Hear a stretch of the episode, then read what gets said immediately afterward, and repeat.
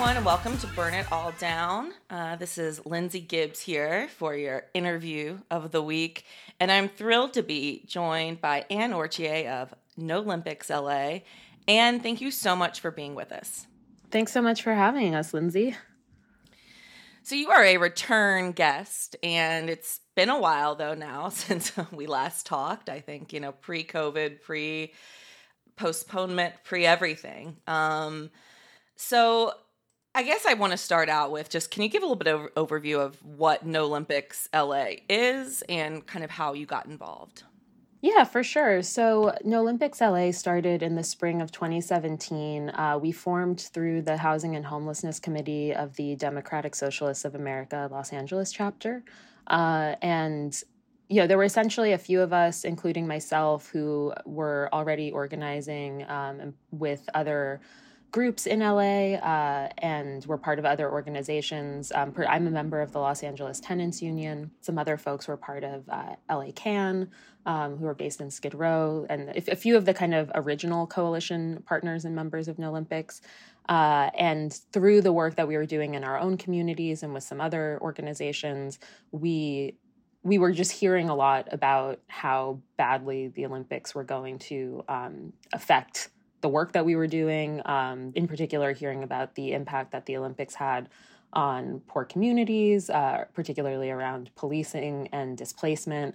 Um, you know, I personally, I was not in LA for the 1984 Olympics, but a lot of folks we organize with were um, partners and comrades who who live and uh, organize on on and around Skid Row. Really pointed to the connection um, between police militarization and kind of the you know the war on drugs and under daryl gates um, who was like the notoriously monstrous racist lapd chief um, in the 80s um, so like leading into the 84 games for example. So daryl gates you know because of like a lot of high profile like well publicized um, incidents around police brutality and like some incredibly like ugly racist comments that he had made at press conferences uh, was a little bit on the chopping block in the lead up to the 84 games. And then as that came up, that shifted into like, okay, well, now you have unlimited funds and authority to do whatever you want to clean the city up. And so that meant like additional patrols on Skid Row and aggressive sweeps. That meant doing a lot of the stuff we see around like gang injunctions and, and kind of like the indiscriminate policing of uh, in particular like black and brown men living in certain areas because of you know quote like suspected gang involvement that kind of all started in the lead up to the 84 games folks who you know who were directly experienced the results of that have such a different memory of 84 compared to kind of the Eric Garcettis and the Casey Wassermans, the kind of like rich kids on the west side who were like, this was really fun. You know, Casey Wasserman got to run in the torch relay with OJ Simpson, whereas uh, a lot of the you know Operation Hammer, uh, you know war on drugs, you know efforts by the LAPD to really to terrorize Black and Brown communities in LA. There's like one kind of famous story about you know, a SWAT team went to a house in South Central and used a tank with a battering ram to kind of knock down a house and found there was like a young mom with her kids eating ice cream. And that tank and that battering ram was purchased as part of the expanded funding um, for the 84 Olympics. So, you know, that had been sort of percolating for a couple of years as Eric Garcetti was uh, was angling for the Olympic bid. And then in spring 2017, a group of us met in uh, in DSALA and started talking about what would it look like to create that organized opposition. Um, we had some contact with folks in No Boston and No Chicago who gave us some sort of background and advice on their successful campaigns uh, to kick the Olympic bids out. At that point, we knew it was a little bit late in the game, um, but still thought you know it was it was worthwhile, and even just the process of kind of like bringing together this coalition uh, of groups would be important. I think the most important thing off the bat was that this was a no, this was not a make them better, and this was also specifically about the impact to, to poor communities. So this was not about like the budget, basically, because all of the conversations in LA up until that point had really been focused on the budget and profits. And we were saying, you know, this is really about what this is going to do to our city. Like what what is the vision of LA that we want to push for in 2028? Is it creating a playground for rich tourists and um, you know corporate sponsors, or is it having a, a city that's equitable and comfortable for everyone to live in? I know you all have connected a lot, as you mentioned, with organizers locally and with um, organizers internationally. And there was a trip to Tokyo um, to meet with Nolympics uh, Japan organizers. It was two years ago, which feels like a very long time ago, and also not long ago at all. But I think, first of all, you know, we were there really in solidarity with um, with the Hangorin no Kai, uh, who are the lead organizers in Tokyo against the 2020 Olympics, um, and they're a group of folks predominantly and, and led by unhoused folks in Tokyo. They're really uh, really amazing organizers, and the kind of mantra was we, we can still stop them it was end of July, so the Tokyo 2020 Olympics were originally supposed to open, I think July 23rd, 2020. So we were there around, you know, a, a, few days before July 23rd, 2019, and then, you know, a few days after that. You know, I think since since every opposition group has started this campaign, there's always this idea of like this is a done deal and it's too late and you can't stop them. But I think what last year showed pretty definitively, this is all made up nothing is actually set in stone. It's just like, is there is there a force strong enough to to stop the IOC's plans? Um, but the Olympics are not they're not natural, they're not inevitable, which is kind of the same, you know, framework we use to talk about gentrification, for example. It's like that's kind of one of the biggest barriers is just making it clear, like, yeah, these things are stoppable. It's not like the rain or something. It's like you can this didn't exist at one point it doesn't have to exist it you know it doesn't have to look exactly the way it looks now. Like this these are all decisions that have been made at some point and they can be unmade. So that was one thing and then another thing that's sort of wild to think about is when we were on the way over you know i remember being at the airport and on a plane and reading something. It was mainly got picked up by like wired and publications like that where it's like the tokyo organizers pulled some stunt where they imported i forget how many strains of like deadly viruses um, into Tokyo in advance to do to like prepare for biological warfare attacks and for p- possible like epidemic and pandemic situations to do like special drills.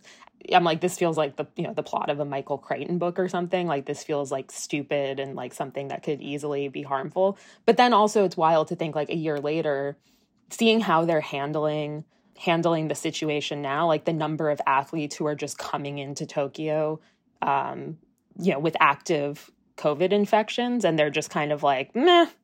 Or like, okay, well, you have to go, you know, quarantine, but your teammates who like you've been in close contact with for the last, you know, who you were on a plane with, who you've been traveling with, like they can all come in. And it's like, it's like, okay, what was the point of all of these biological warfare drills if at the end of the day you're just yeah, basically just like the stupidest, most immediate concession to like, well, we just the show must go on. We need to make money. It doesn't matter if, if people are dying or if we're gonna, you know, cause the super spreader event.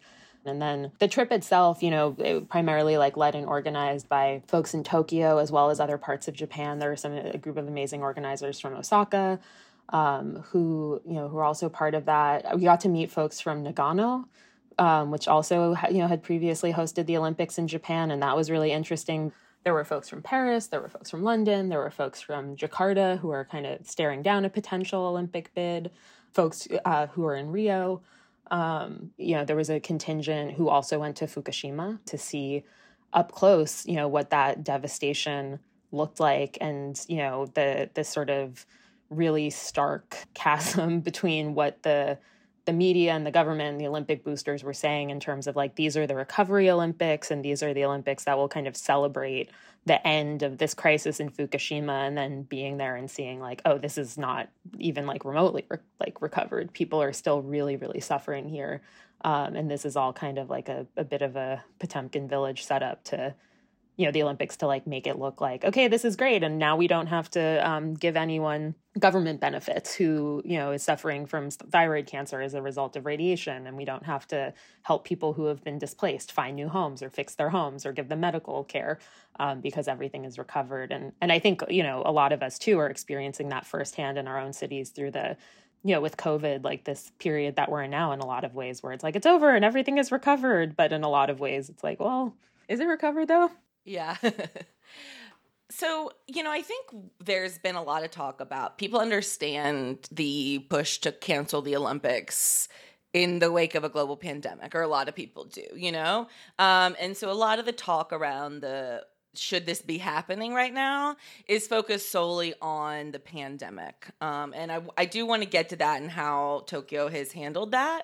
Um, but what was the main thing? I mean, you just mentioned a lot of things. But what was the main thing that organizers were concerned about about these Olympics before the pandemic? Because I think it's important for everyone to know that uh, you know this organizing didn't pop up right when COVID did. Like this predates COVID.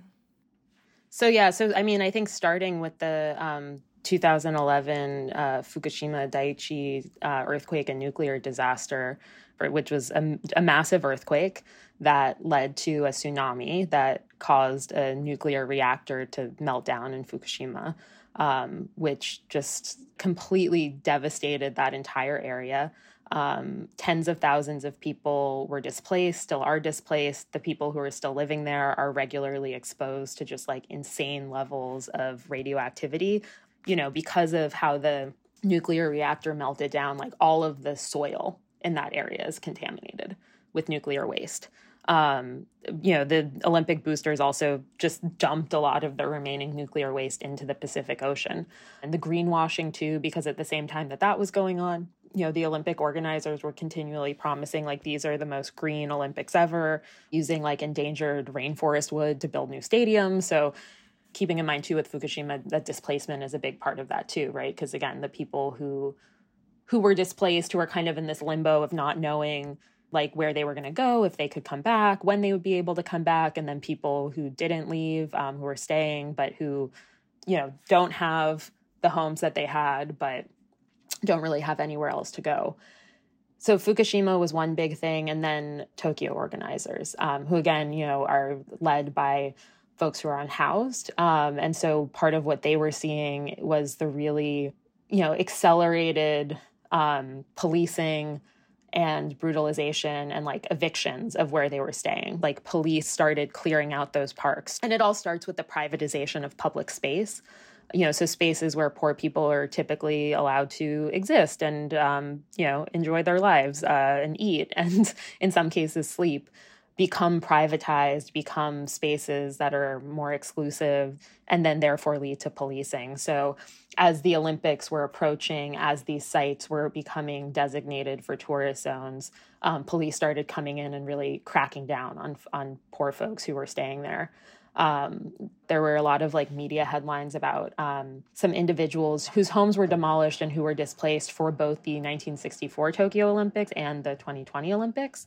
But pretty much every single one of those articles missed that we didn't really get to dig into until we were in Tokyo was that it's specifically because those people live in public housing. It's because, and that's something we see in every Olympics too, including in LA. It's always the people who are displaced and the types of housing that are targeted for demolition in order to make way for Olympic developments are the housing that the most poor people live in. It's public housing in Tokyo, it's Skid Row in Los Angeles, it's in South Central LA in Los Angeles, it's the favelas in Rio. So those were those were the issues um, that that folks in Tokyo were grappling with. They also something that was interesting to see it like the there was a big um, sort of like uproar I think last year when they were talking about allowing the use of Japan's imperial flag in the Olympics. So kind of the you know the the role that like nationalism and imperialism play in these games and heightening those sentiments. A lot of people were really concerned about, um, and that's obviously something to be concerned about here as well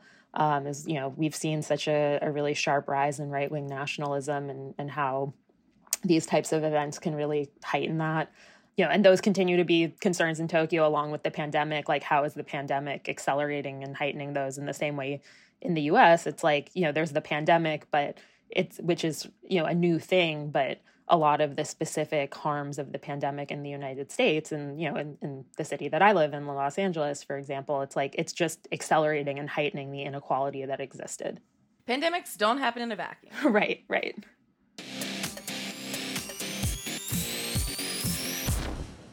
you know Liberty Mutual Insurance customizes car insurance so you only pay for what you need. You know what? Honestly, that's all we really want, you know? Fairness. We want it in sports, we want it in life to all be treated fairly. And what's more fair than having you only pay for what you need? Way to go, Liberty Mutual. This message was brought to you by the Liberty Mutual Insurance Company. Visit libertymutual.com to learn more. Every deep playoff run starts with building an amazing team. Doing the same for your business doesn't take a room full of scouts. You just need Indeed. Don't spend hours on multiple job sites looking for candidates with the right skills when you can do it all with Indeed. Hate waiting?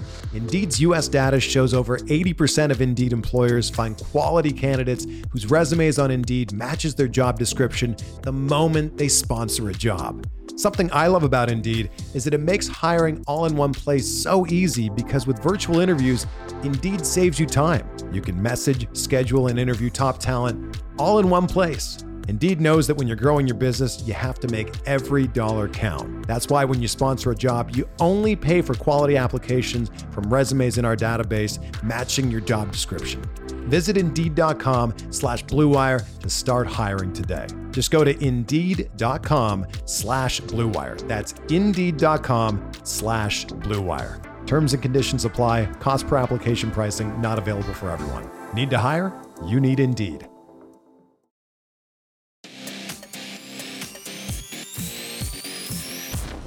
So, I mean, obviously, COVID does heighten all of this, right? Like the vaccination rates are very, very low in Tokyo.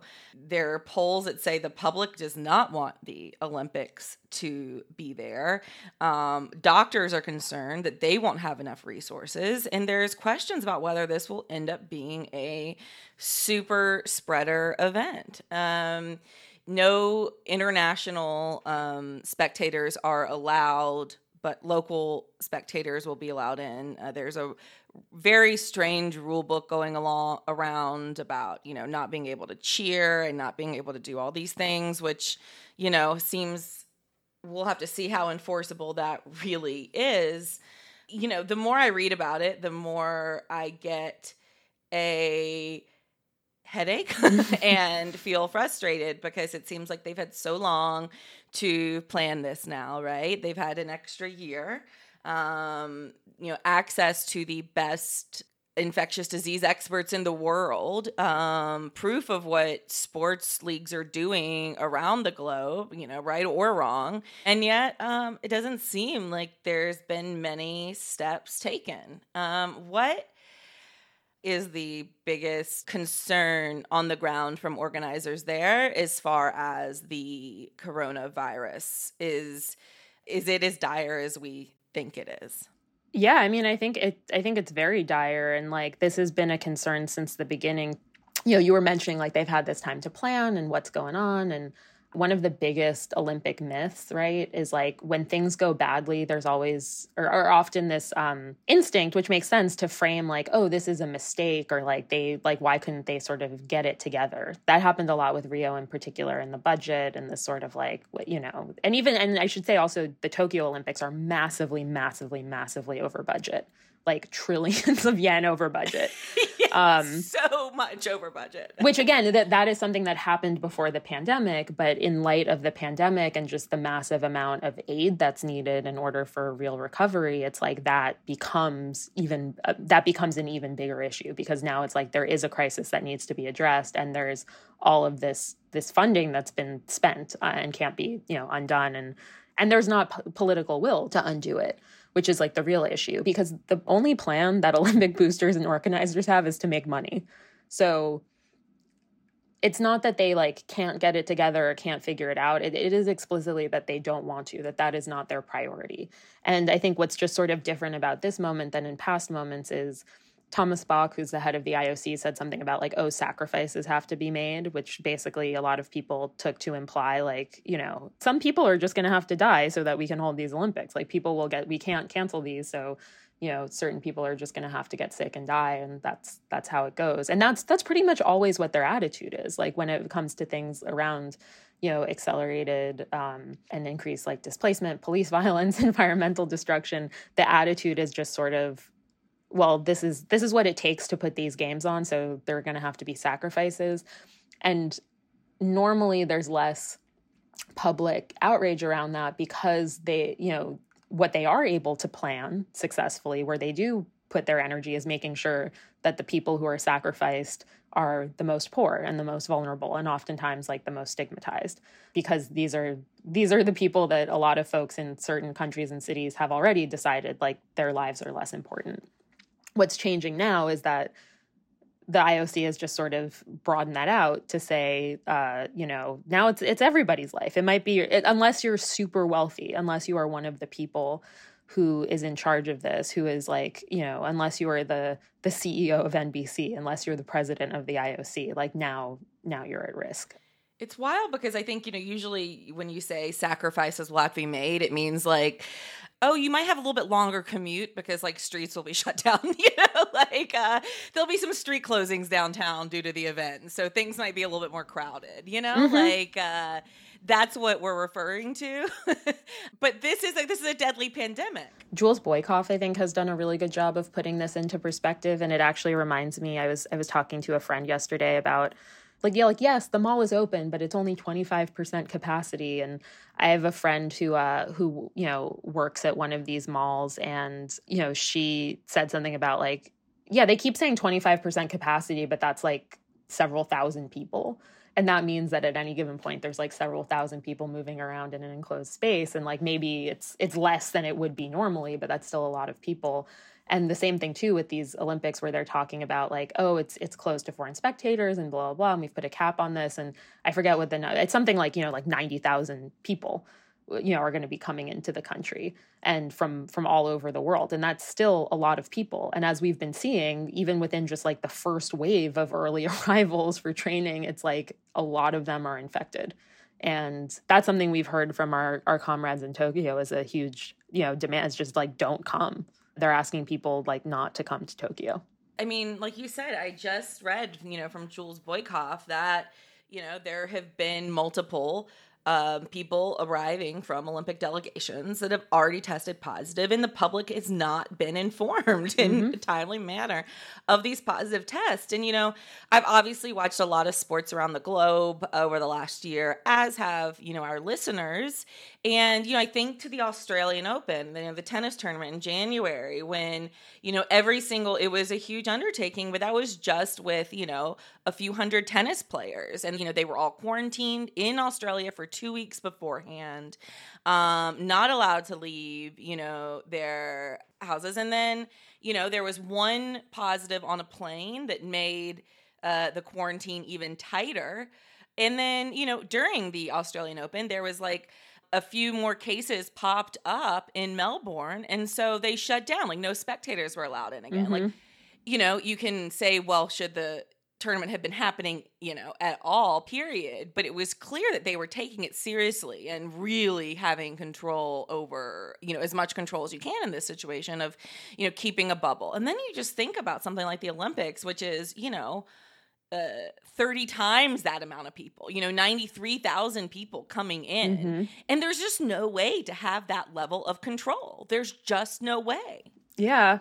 We we come up against this a lot understandably where people have ideas about like well what if the Olympics looked like this what if they looked like that what if you know I read some op-ed in the New York Times that was like you know talking to some scientists that it's like if they had this kind if they they did this and it's like that's all kind of like an interesting thought exercise, you know, and the classic one is like, what if the Olympics only happened in one city or rotated? But the reality is, like, you have to step back at a certain point and look at the power dynamics and the profit motives at play. And it's like, none of these things can coexist with the IOC. Like, they do not care. They're not interested in having a, a more thoughtful, safer Olympics. They they're interested in consolidating power and and generating profit. Yeah, and I think you see this is where, you know, why it's only governments who have kind of full control are able to host the Olympics these days, right? Because like the Australian public was just not going to have it, you know? Uh, one thing that almost just like bowled me over. Um, and I think, you know, when we talk about how much of the Olympics is symbolism and is imagery and is PR, Whew, Thomas Bach, the IOC president, is going to visit uh, Hiroshima to do a photo op and to quote promote peace. What have you heard about this proposed visit and uh, what residents are feeling? Ooh, yeah, that's that's gnarly. I mean, he I believe that that's a visit he has been scheduled to take at least once before, maybe twice if I'm not mistaken. But his visit keeps getting canceled because of the case rates uh, in Japan. So that's like again another reminder that the people who are actually in charge of making these decisions, the folks like Thomas Bach and the other members of the IOC, the decisions that they're making affect people in a very negative way and they are completely insulated from any of those impacts. Like thomas bach is going to be protected because he he can make the decision about like oh is it safe to go to japan or not? And you know he's asking other people to make sacrifices but definitely would not like put himself in danger. Uh and yeah of course people are upset yeah it's just so completely um so completely don't have so completely horrifying. Uh, and yeah, it's like the Olympics, like you said, they're about spectacle. You know, one thing that we've we've sort of uh, continually brought up is there's this you know a provision in the host city contract around uh, it's called like the clean city provision which is nominally about uh, essentially protecting the you know the advertising rights of corporate sponsors um, but also will often extend to be interpreted and to create other local laws around making sure that the city is a uh, is a proper backdrop for for corporate sponsors and advertising for the image that the Olympics project.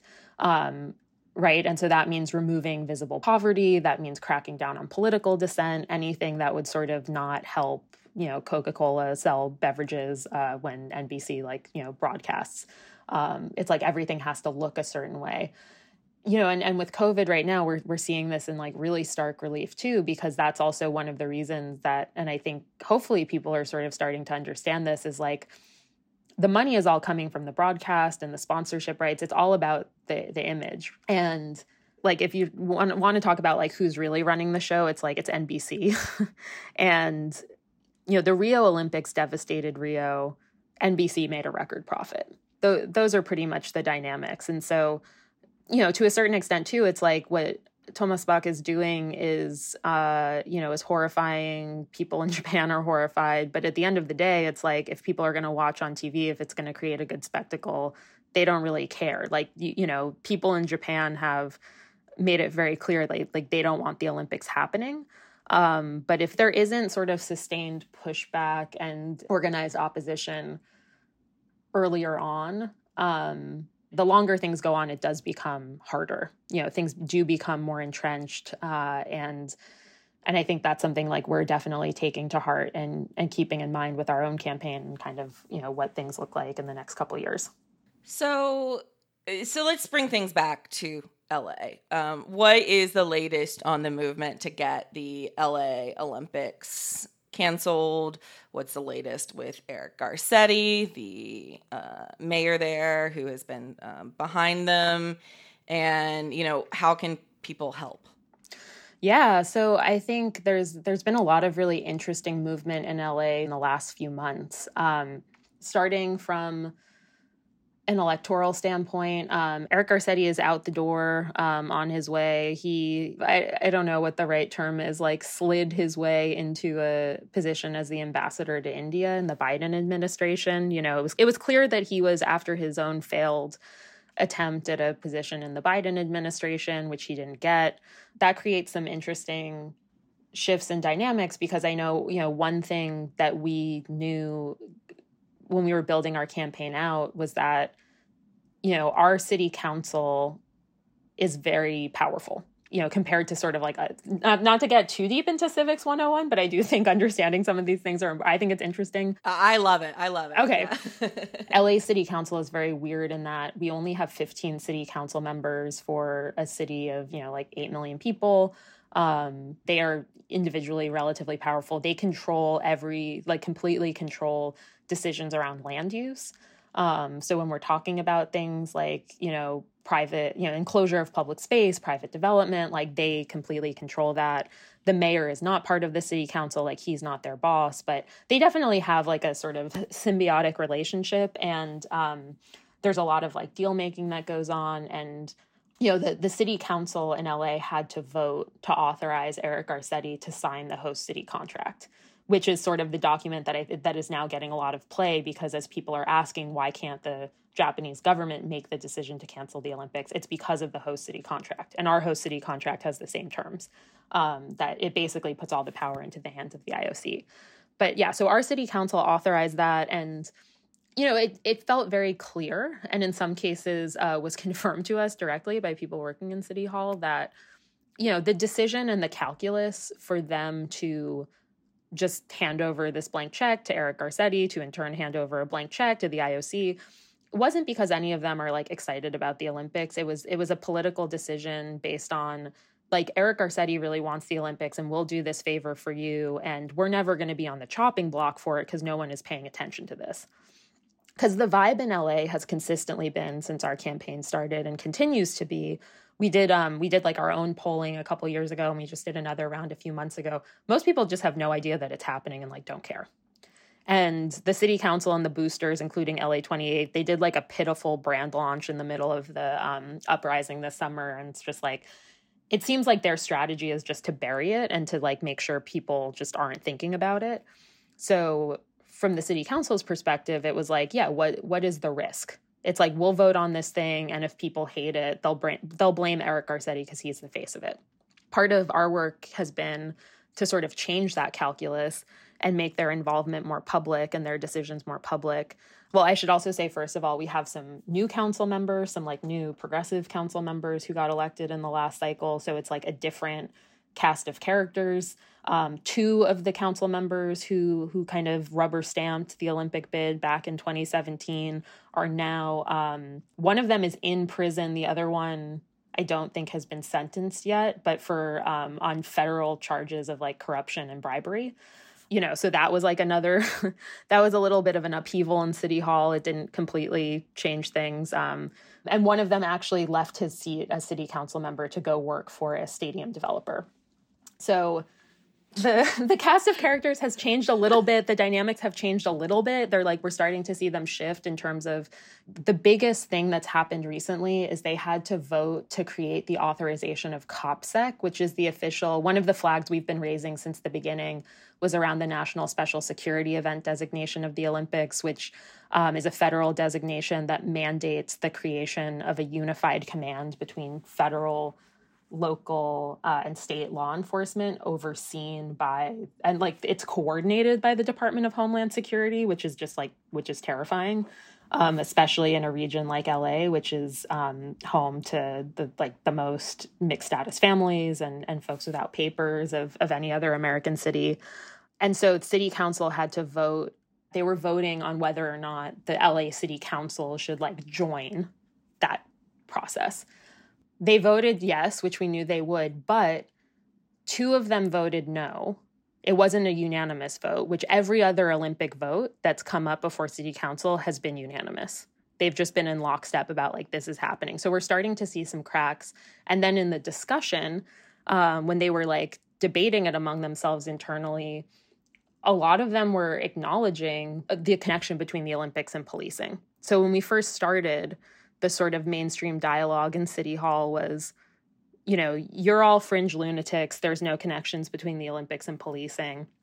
And now we've sort of entered into more of this territory of like, well, yes, obviously there is a connection between the Olympics and policing, but, you know, we're going to try to fix it. That's awesome. I love that there's some optimistic news amidst all this terror. Yeah. Oh, and before I forget, I want to make one plug for our. Um, we have a campaign called Locks on My Block, which is uh, if folks want to check out nolympicsla.com slash locks. Uh, that's around tracking Airbnb and short term rental driven displacement, um, which we know is happening in cities around the world. So even if you don't live in LA but are experiencing that in your city and want to check it out and share stories, um, we would love to connect with people anywhere and everywhere about kind of what they're they're seeing around how um, you know, like in LA, entire buildings are being converted into illegal, uh, you know, short term rentals and, and basically like illegal hotels using Airbnb. And that's displacing people. And, and Airbnb and the Olympics announced a corporate partnership. Um, yeah, our, our hope is to be able to kind of coordinate and share what we're doing and uh, with other cities and, and learn what folks in other, other cities are doing as well. Well, listen, thank you so much for joining us. It was just a pleasure to have you here on Burn It All Down, and we'll stay in touch certainly, you know, throughout these Olympics and as we get closer to whatever is happening in LA.